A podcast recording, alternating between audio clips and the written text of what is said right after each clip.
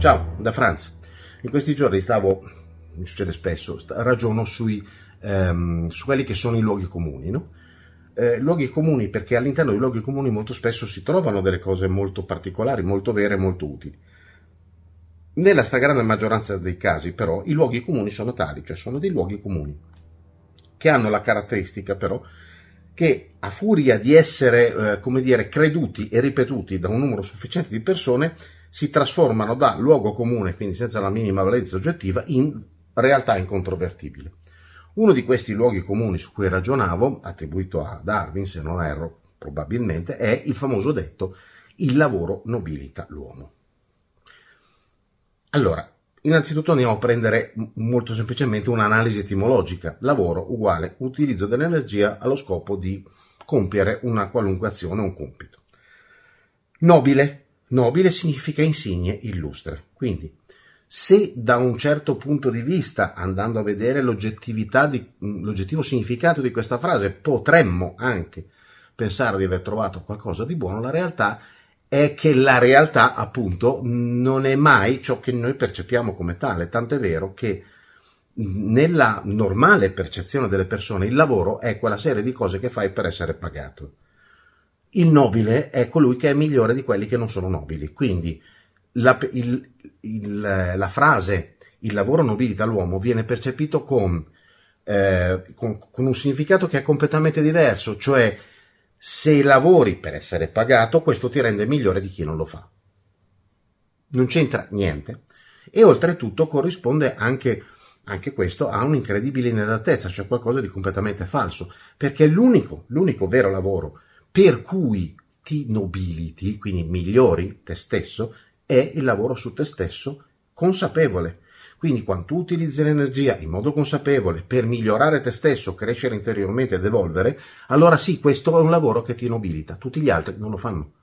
Possono essere dei lavori più o meno nobili, al di là del fatto che per me, dato che eh, il lavoro è appunto questa, a parte il lavoro su se stessi, tutto il resto è il modo per essere pagati per poter fare lavoro su se stessi, non esistono lavori più o meno nobili, nobili, esistono lavori più o meno gravosi, più o meno pesanti, più o meno difficili da fare, ma eh, non esistono lavori più o meno nobili. Ora, eh, questo però ci porta a comprendere che nel, nel mondo occidentale, dove purtroppo il paradigma se non lavori, non prendi del denaro e il denaro è la cosa che ti serve per mangiare, sopravvivere, vivere, farti una vita, eccetera, eccetera, eccetera, questa cosa è irrinunciabile. Ma è vero che esiste la possibilità di fare delle scelte molto radicali per cui si rinuncia a questo paradigma, ma senza andare a prendere delle scelte eh, estreme di, di, di questo tipo, quello che dobbiamo vedere è che noi stiamo parlando di qualcosa che a un certo punto qualcuno ha deciso che dovesse essere così. Ma per come noi intendiamo il lavoro, cioè gli atti per cui dobbiamo essere pagati, noi ormai intendiamo questa cosa come qualcosa che è così che deve essere. No, non è vero, non è affatto vero. È, è così, è diventata così nel tempo, negli anni, nei secoli, nei millenni, ma non è così che deve essere.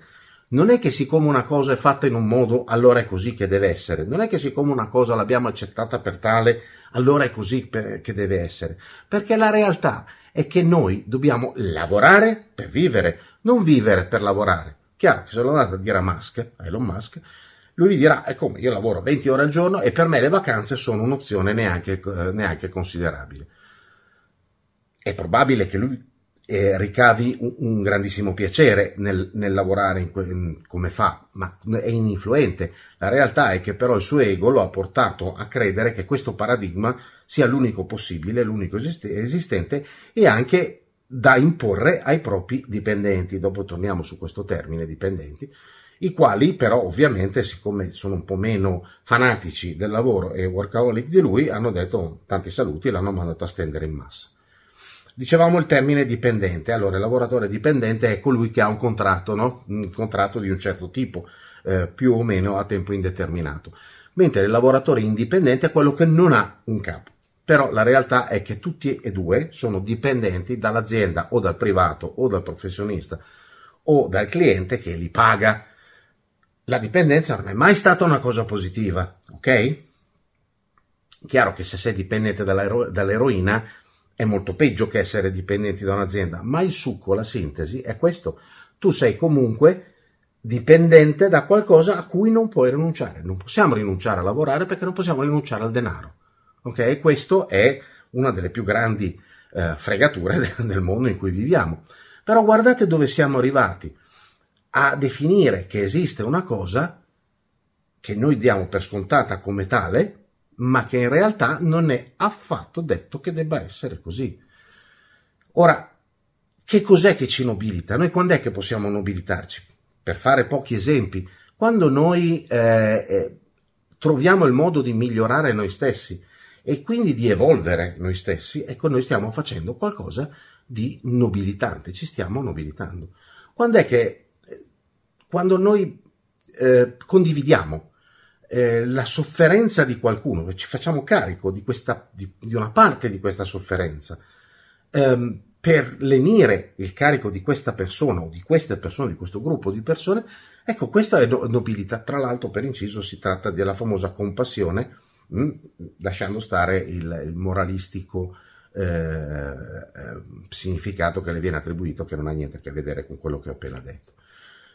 Quindi la realtà è noi abbiamo tanti detti, tante eh, modalità, tante intese, tante frasi che ci dicono, che descrivono il mondo eh, per come deve essere, che non è detto affatto che abbiano un senso. Quindi il mio consiglio è attenzione a dare per scontato la nostra vita perché rischiamo di vederla scorrere insieme all'acqua dello sciacquone. Ci si vede in giro. Benvenuti su Franz Blog, canale video e podcast Trovate questo contenuto e tanti altri su franzblog.tv in versione scritta, video e audio.